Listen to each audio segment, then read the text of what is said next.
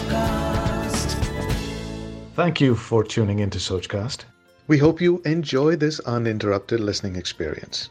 But before that, please do listen to these messages that come from those that support your favorite show. वो कहते हैं ना कि नज़रें बदलो तो नजारे बदल जाएँगे बेसिकली नज़रिया बदलने की बात है ये आप और मैं जानते हैं कई बार हम नासमझी में अपनी लाइफ से कंप्लेंट्स करने लग जाते हैं मगर हम ये भूल जाते हैं कि ये लाइफ आखिर बनाई किसने है। यूँ तो ये लाइफ देने वाला, जीवन देने वाला, वो एक ऑलमाइटी परमात्मा ही है। लेकिन हमें क्या कर्म करना है और हमें क्या डिसीज़न लेना है? इसकी पूरी स्वतंत्रता उसने हमें दी हुई है। ऑलमाइटी यानी कि फादर और एक बाप, एक पिता, कभी भी अपने बच्चों का बुरा नहीं चाहता। प्रॉब्लम यह है कि हम उसे अपनी मर्ज़ी से चलाना चाहते हैं। लेकिन कभी ये कोशिश नहीं करते कि उसके बनाए सिस्टम को समझें तो सही। और उसके जो डायरेक्शन मिले हुए हैं, उन पर अमल तो करें। एक बार अमल करके देखने की ज़रूरत है, दिल से नहीं, अंदर आत्मा से, रूह से निकलेगा कि यह लाइफ खूबसूरत है। बस इसी सोच और इसी विश्वास के साथ आया हूँ सोच कास्ट पर, लेकर के ये शो जिसका नाम है लाइफ खूबसूरत है। सुनेंगे आप मेरे, यानी अमित के साथ। लाइफ खूबसूरत है, नवरात्रि स्पेशल इस विशेष पेशकश में आपका एक बार फिर से बहुत बहुत स्वागत है। मेरा नाम है अमित वाधवा, कहानियों को आवाज़ देता हूँ और बड़े ही विश्वास और निश्चय के साथ कहता हूँ कि लाइफ खूबसूरत है। नवरात्रि की यह पेशकश अंजलि खेर जी की ओर से है, खास, और साथ में कुछ स्पिरिचुअल सिग्निफिकेंस ऐड कर रहे हैं ताकि भक्ति और ज्ञान के संगम से यह नवरात्रि सफल हो, सार्थक हो। और हम सही अर्थों में न केवल नवरात्रि मना पाए, बल्कि सच्चे दरबार में बैठी सच्ची माँ के सच्चे बच्चे कहला सकें, ऐसे बनने के प्रयास भी शुरू करें। आइए शुरू करते हैं आज का यह एपिसोड, जो कि तृतीया यानी कि नवरात्रि के तीसरे दिवस के बारे में बताता है।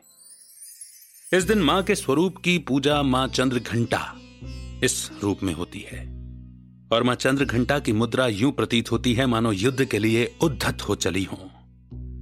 इनकी सवारी सिंह है, इनका वर्ण स्वर्ण रंग का है, इनके मस्तक पर घंटे के आकार का चंद्र है। इस दश भुजा धारिणी के दसों हाथों में खड़ग शस्त्र बाण और अस्त्र शस्त्र विभूषित होते हैं। कहते हैं कि इस स्वरूप को पूजने से समस्त कष्टों, पापों और बाधाओं के निवारण के साथ ही भक्त सिंह की तरह पराक्रमी और निर्भय हो जाता है। पूजन विधि के लिए बताया जाता है कि भक्त पीले, लाल, दूधिया अथवा केसरिया रंग के वस्त्र धारण करके पूजा कर सकते हैं। पिंड जप रूढ़ा चंड को पास्त्र कैरियुता, प्रसादम तनु तेमतम, चंद्र घंटे विश्रुता। सर्वप्रथम पूजन स्थल पर देवी की प्रतिमा अथवा तस्वीर की स्थापना करें। तत्पश्चात इन्हें गंगा जल से स्नान कराएँ। फिर धूप, दीप, पुष्प, रोली, चंद और फल प्रसाद से देवी की पूजा करें। अब वैदिक और सप्तशती मंत्रों का जाप करें। माँ के दिव्य रूप में ध्यान लगाएँ। निश्चित ही ये पूजन भक्त को सकारात्मक ऊर्जा से ओतप्रोत कर देता है। माँ के विषय में जो पौराणिक कथा है, उसके मुताबिक कहा जाता है कि बहुत लंबे समय से देवताओं और असुरों के बीच में युद्ध चला आ रहा था। असुरों का स्वामी था महिषासुर और देवताओं का नेतृत्व कर रहे थे इंद्रदेव। महिषासुर ने देवलोक पर विजय प्राप्त कर इंद्रदेव का सिंहासन हासिल कर लिया था और स्वर्ग लोक पर राज करने लगा था। इसके अत्याचारों से सभी देवता परेशान हो उठे थे और इस समस्या से निजात पाने के लिए समस्त देवता एक साथ त्रिदेव यानी कि ब्रह्मा, विष्णु, शंकर जी के पास गए। उन्हें बताया कि महिषासुर ने इंद्र चंद्र सूर्य, वायु सभी के अधिकार छीन लिए हैं। कुछ को तो बंधक बना लिया और इससे बचने के लिए कई देवता पृथ्वी पर विचरण करने को विवश हो गए हैं। इतना सुनकर त्रिदेव क्रोध से लाल पीले हो उठे। उनके मुख से ऊर्जा का तेज उत्पन्न हुआ, और इस तेज में देवगणों के शरीर से निकली ऊर्जा भी सम्मिलित हो उठी, और यह तेज पुंज दसों दशाओं में व्याप्त होने लगा। और इसी समय माँ का अवतरण हुआ। इन्हें शिव ने त्रिशूल विष्णु जी ने चक्र और इंद्रदेव ने घंटा सूर्यदेव ने तलवार और सवारी के लिए शेर दिया। अन्य देवताओं ने अस्त्र शस्त्र प्रदान किए, और इस प्रकार माँ युद्ध के लिए पूर्ण रूपेण तैयार थीं। उनको देखते ही महिषासुर को समझ में आ गया कि अब उसका काल निकट है। भयभीत होकर उसने अपनी सेना को आक्रमण का आदेश दिया, पर माँ ने एक ही प्रहार में महिषासुर सहित अन्य दानवों का संहार कर देवताओं से असुरों को अभय दान दिलाया। माँ के स्वरूप से और इस कथा से शिक्षा यही मिलती है कि विरोधी गुट कितना ही बलशाली या शक्तिवान क्यों ना हो। शक्ति से ज़्यादा युक्ति, ज़्यादा असरदायक या गुणकारी होती है। इसीलिए कोई भी निर्णय लेने के पूर्व प्रयत्नों के समस्त कारकों पर चिंतन कर, बुद्धि और विचारशीलता का प्रयोग ज़्यादा प्रभावी होता है। और आइए अब बात करते हैं इस स्वरूप, इस कथा के पीछे और नवरात्रि पर्व के पीछे के स्पिरिचुअल सिग्निफिकेंस यानी कि आध्यात्मिक महत्व की। कभी सोचा है आपने कि क्यों देवियों के 108 नाम हैं या अलग अलग नौ रूपों में इस तरह से माँ की पूजा होती है? सोचा भी ज़रूर होगा और शायद जवाब भी मिला हो। जो मुझे पता है, जो मैंने समझा है, वो मैं आपके साथ साझा करता हूँ, वो ये कि देवियों के गुणवाचक अथवा कर्तव्यवाचक नाम से हम उन्हें पुकारते हैं, स्मरण करते हैं पूजन करते हैं, गायन करते हैं, कीर्तन करते हैं। गुणवाचक यानी कि यदि चरित्र में गुण की विशेषता है, कर्तव्यवाचक यानी कि ऐसा कर्तव्य किया हो, जो सर्व के लिए कल्याणकारी हो गया हो। उदाहरण के तौर पर शिव जी के नाम की बात कर लेते हैं। उन्हें वैद्यनाथ कहा जाता है, अर्थात वो इलाज करते हैं। मगर शिव जी किसका इलाज करते हैं? ज़ाहिर सी बात है कि धरती पर रहने वाले वैद्य या डॉक्टर जिनके पास हम जाते हैं, वो शरीर का इलाज करते हैं। मगर शिव पिता परमात्मा, आत्माओं का पिता होने के नाते आत्माओं का इलाज करते हैं। उन्हें अमरनाथ कहा जाता है, क्योंकि सोम रस पिलाकर, ज्ञान का अमृत पिलाकर, वो आत्माओं को अमर अजर अविनाशी होने की स्मृति वापस दिलाते हैं। इसीलिए आत्माओं के ईश्वर हैं तो हम उन्हें ओमकारेश्वर के रूप में भी याद करते हैं। तो पशुपतिनाथ, भूतनाथ, अर्थात जिन आत्माओं ने शरीर छोड़ दिया है, परंतु उन्हें मुक्ति नहीं मिली है, जो भूत योनि में भटक रही हैं, उनके भी पिता परमात्मा भूतनाथ शिव ही है। पशुपतिनाथ, अर्थात पशुओं जैसी बुद्धि जब मानवों की हो जाती है, तब भी वो अपनी रचना से प्रेम करते हैं, उनके स्वामी हैं। इसलिए पशुपतिनाथ कहा जाता है। शिव ही एक ऐसे ईश्वर हैं जिनके नाम के पीछे या तो नाथ या फिर ईश्वर लगता है। अर्थात सबके स्वामी, सबके पिता, हर सबके पति भी। आत्माओं के रूप में अगर हम संबंध जोड़ें तो इस तरह से भी जुड़ सकता है। बहरहाल, हम बात नवरात्रि की कर रहे हैं। देवियों के नौ रूप या फिर नौ शक्तियाँ, जिन्होंने हर रात एक विकार का खात्मा किया। विकार यानी कि आसुरी अवगुण। आसुरी अवगुण यानी कि काम, विकार यानी कि वासना। क्रोध, लोभ, मोह, अहंकार, घृणा, ईर्ष्या, द्वेष, राग, व्यसन इत्यादि। कहा गया कि माँ चंद्र घंटा की मुद्रा यूँ प्रतीत होती है, मानो युद्ध के लिए उद्धृत हो चली हूँ। यानी कि वो अवस्था जब कोई भी विकार आक्रमण कर रहा हो। तो उससे अलर्ट रहना है, उससे जूझना है, न केवल स्वयं के ऊपर बल्कि औरों के ऊपर भी। स्वयं के ऊपर जीत पाने वाली देवी ने ही तो औरों को भी जीत दिलवाई। इस पूरी कथा में, इस पूरे वर्णन में यह कहा गया कि देवताओं की भी रक्षा की असुरों से। अर्थात देवता कोई तीन या फिर जिनके नाम गिनाए गए इस कथा में उतने ही तो नहीं है। भारतीय सनातन धर्म में तो कहा जाता है कि तैतीस करोड़ देवी देवता हैं। कभी यूँ सोच करके देखिए कि 33 करोड़ पॉपुलेशन है उस युग की, जिस युग में केवल देवी देवता ही हुआ करते थे।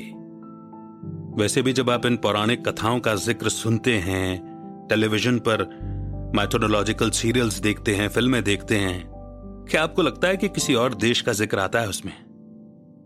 कभी नहीं सोचा कि क्यों नहीं आता? क्यों केवल जब धरती पर आने की बात होती है तो केवल केवल ऋषि मुनि और भारतीय लोग ही दिखाई देते हैं। तो जरा सोच करके देखिए कि एक तो सबसे पुरानी सभ्यता भारतीय सभ्यता है। सभी सभ्यताओं की पूर्वज सभ्यता।